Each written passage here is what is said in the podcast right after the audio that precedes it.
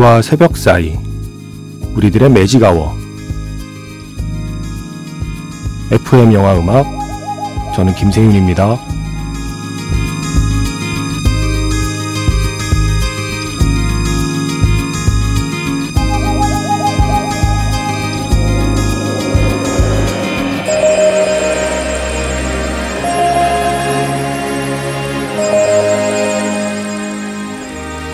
테마가 있는 영화 음악 플레이리스트 매직아워 스페셜 M으로 함께하는 일요일입니다.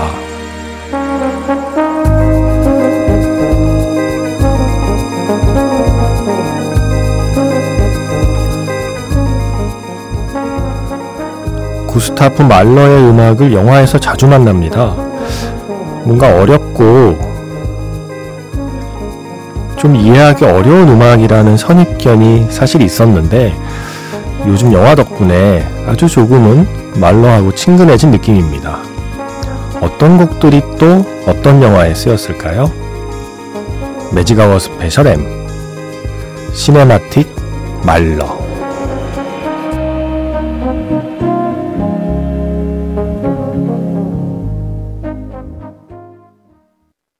3월 5일 FM 영화 음악 시작하겠습니다. 저는 김세윤이고요. 오늘 첫 곡은 알레한드로 곤잘레스 이냐리투 감독의 영화죠. 87회 아카데미 시상식에서 작품상, 감독상, 또 뭐 있었죠? 촬영상, 그리고 각본상까지 4개 부문을 수상한 영화예요. 버드맨. 마이클 키튼이 주연을 맡은 이 버드맨 사운드 트랙에서 말러 교향곡 9번 D장조 1악장 안단테 코모도였습니다. 미카엘 할라치가 지휘하는 폴란드 라디오 내셔널 심포니 오케스트라의 연주였습니다. 영화에서 그 무대에 올리는 연극의 첫 번째 프리뷰 공연에서 사랑에 대해서 이야기를 하는 장면이요. 어느 노 부부의 그 사랑 이야기를 들려주는 장면의 배경 음악이 바로 이 말러의 마지막 교향곡. 원래 10번 교향곡까지 있는데 10번 교향곡은 완성을 못하고 세상을 떠났어요. 그래서 말러 자신이 완성한 완전체로 완성한 교향곡 중에서는 마지막 교향곡, 이 9번 교향곡의 1악장을 사용하고 있는데 이 9번 교향곡의 별칭이 죽음의 교향곡이래요.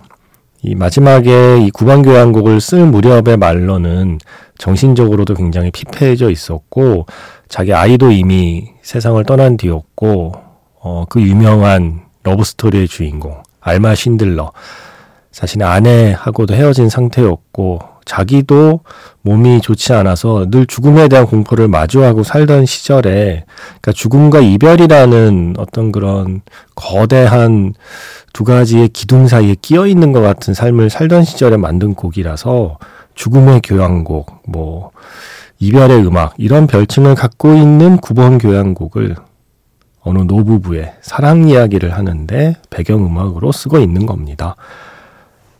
저는 영화 볼 때 이런 뒷이야기를 몰랐으니까 아, 좋은 음악이 나온다 정도만 생각했죠. 그런데 이런 걸 좀 알고 나면 아, 그 장면에 왜 이 음악을 썼는지를 조금 생각해 볼 수 있는 거죠. 어, 이 9번 교향곡의 사악장은 최근에 베리만 아일랜드에서도 들으실 수 있는 곡입니다. 매직아워 스페셜 M 제가 cinematic 말러라고 이름을 붙여봤어요. 뭔가 영화적인 말러. 영화에서 만날 수 있는 구스타프 말러의 음악들, 영화 감독들이 사랑하는 작곡가 구스타프 말러의 음악들을 오늘 소개해 드리겠습니다.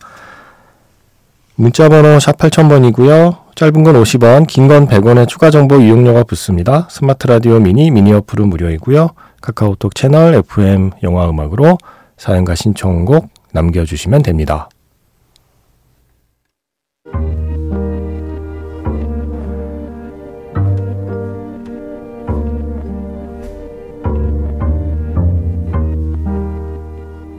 밤과 새벽 사이 잠들지 않는 심야 영화관 FM 영화 음악 주말은 테마가 있는 영화 음악 플레이리스트 매직아웃 스페셜로 함께합니다.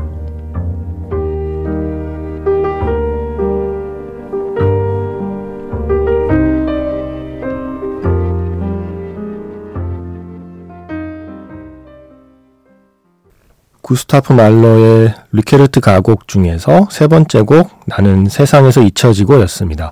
메조소프라노 비올레타 우르마나의 노래였고요. 이 노래 역시 영화 버드맨 사운드 트랙에 실려 있습니다. 영화에서 나오미 와츠가 나오잖아요. 나오미 와츠가 공연 도중에 뭔가 뜻대로 되지 않아서 속상해하고 있을 때 그때 이 마이클 키튼이 나오미 와츠를 위로해 주던 장면. 그때 흐르고 있던 음악이 바로 이 음악입니다. 나는 세상에서 잊혀지고 제목이 뭔가 좀 상징적이죠. 음, 이 노래는 가면 속의 아리아 그리고 커피와 담배 같은 작품에도 쓰이는 곡이죠.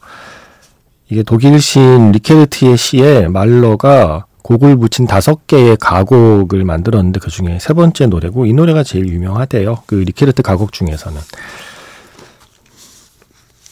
그렇게 버드맨은 이 두 곡의 말러 음악을 사용하는 영화였고요. 앞에서 들려드린 그 교향곡 9번 1악장이요. 사실 원래 연주 길이는 거의 한 25분 이래요. 그런데 오늘 방송에 쓰기 좋으라고 영화 버드맨 사운드 트랙이 한 5분 버전으로 이렇게 수록을 해놔서 오늘 덕분에 조금 조금 더 예상보다는 많은 곡을 들려드릴 수 있게 됐어요. 처음에는 아, 1악장 다 들려드려야 되나 고민했었는데 버드맨 사운드 트랙 제작자께 감사드립니다. 전에 말씀드렸듯이 제가 오늘 매직아워 스페셜 M의 주제를 구스타프 말러로 정하는 거는 최근에 본 케이트 블란쳇의 타르가 중요한 영감을 주었죠. 영화에서 이 타르는 말러의 교향곡을 이제 녹음하고 있고 거의 다 녹음했고 교향곡 5번 녹음만을 남겨둔 베를린 필하모닉의 지휘자로 설정이 되어 있잖아요. 그래서 예, 말로를 골랐는데 말로의 일생을 보다 보니까 이 영화 타르가요 뭔가 좀 묘하게 겹쳐지는 게 있어요. 1860년에 태어나서 1911년에 세상을 떠난 말러. 어, 향년 50세니까 정말 일찍 세상을 떠났죠.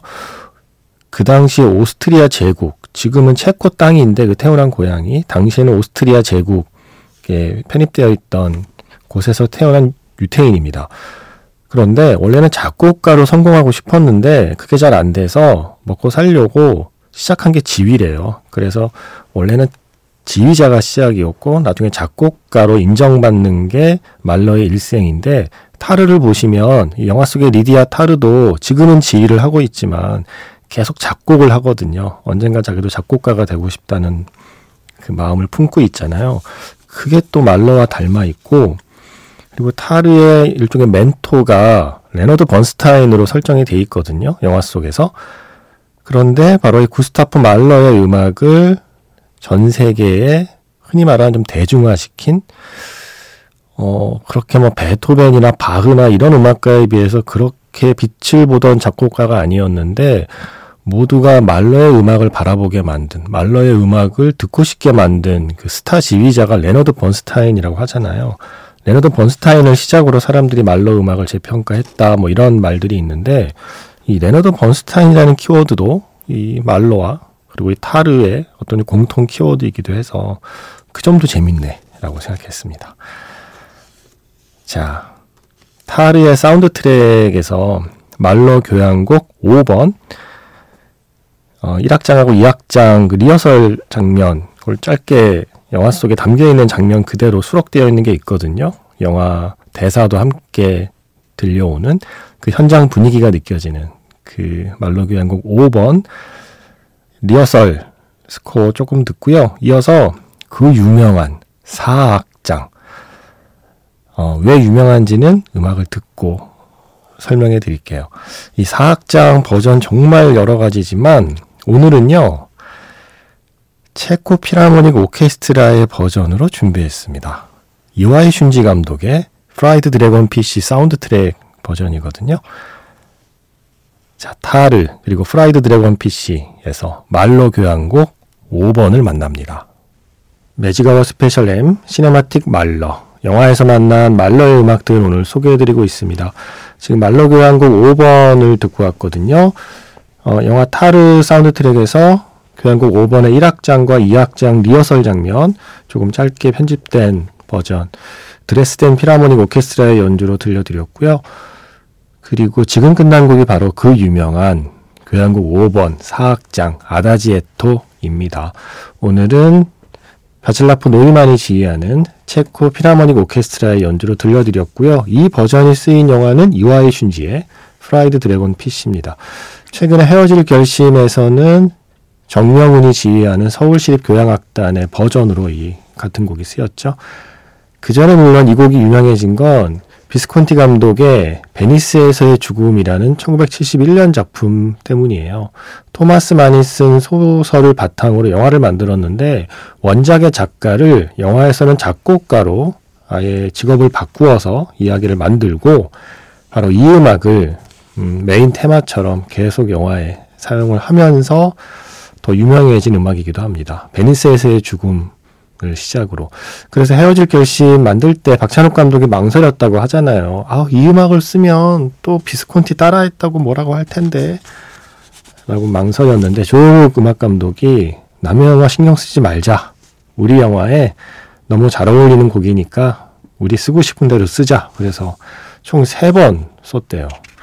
제가 기억하는 거는 기도수가 어, 올라가는 코스를 따라서 설해가 오르고 해준이 그 코스를 다시 오르는 그 장면이 일단 제일 먼저 기억나는데 다시 보게 되면 말로 교향곡 5번 이 사악장이 쓰이는 다른 나머지 두 번의 순간도 또 찾아봐야겠습니다. 보통 교향곡은 사악장으로 구성되는데 이 5번은 특이하게 5악장으로 이제 구성이 되어 있고 그 중에 이 사악장은 관악기나 타악기 없이 현악기만으로 구성된 또 특징을 갖고 있는 이 사악장은요, 약간 좀 홀리는 느낌이 들어요. 계속 듣고 있으면 저도 다른 거 몰라도 이 말로 교향곡 5번 사악장은 알고 있었거든요. 워낙 영화에서 자주 쓰고 또 감독들이 좋아하니까. 근데 왜 좋아하는지 알겠어요. 이거 계속 듣고 있으면 약간 좀 기분이 이상해지고, 어, 좀 붕괴되는 기분이 듭니다. 네. 자, 그리고 제가 말로 교향곡 5번 사악장 빼고 어, 하나 또 그래도 안다고 할 수 있는 말로 음악은 사실 이 정도였어요. 셔터 아일랜드의 이 음악, 말러 피아노 사중주. 어, 말러가 그렇게 기악곡을 많이 만들진 않았는데 그 중에 이 피아노 사중주는 제가 영화 셔, 그 셔터 아일랜드 사운드 트랙 들으면서 아, 이거 뭐지? 어, 이거 너무 좋은데? 뭔가 이 영화 분위기랑 너무 잘 맞는데? 라고 생각했던 곡이거든요. 자, 셔터 아일랜드 사운드 트랙에서 골랐습니다. 프라작 쿼텟의 말러 피아노 사중주. 그리고 이어서 영화 칠드런 오브 맨에 쓰인 가곡이죠. 말러의 죽은 아이를 그리는 노래 중에서 이제 태양이 밝게 떠오르려 하네. 디트리히 피셔 디스카우의 목소리로 이어 듣겠습니다. 셔터 아일랜드에서 말러의 피아노 사중주, 프라작 쿼텟의 연주로 먼저 들려드렸고요. 지금 끝난 곡은 칠드런 오브 맨에서 말러의 가곡 죽은 아이를 그리는 노래 중에 이제 태양이 밝게 떠오르려 하네 였습니다. 디트리히 피셔 디스카우의 목소리였고요. 자식을 잃은 경험이 있는 시인 뤼케르트의 시에 역시 자식을 잃은 아버지 말러가 곡을 붙였고요. 어, 이 곡의 가사 중엔 이런 게 있대요. 태양은 모든 것을 비추고 있는데 우리 집에 작은 등불은 꺼져 버렸네. 바로 이 노래가 영화 Children of Men에서 그 주인공 어, 테오 그리고 줄리언의 아들에 대한 이야기가 나올 때 그 두 사람의 아이도 죽었잖아요. 그 죽은 아이에 대한 이야기를 할 때 상징적으로 또 이 음악을 쓰고 있었습니다. Children of Men. 오늘 마지막 곡은요. 가면 속의 아리아. 파리넬리의 감독 제라르 코르비오의 또 다른 음악 영화죠. 가면 속의 아리아에서 말러 교향곡 4번 중에 3악장 들려드리고 있습니다. Magic Hour Special M Cinematic 말러 이 곡과 함께 마무리하겠습니다. 내일은 정파예요. 그래서 하루 방송 쉬고요. 내일 모레 뵐게요. 지금까지 FM 영화 음악 저는 김세윤이었습니다.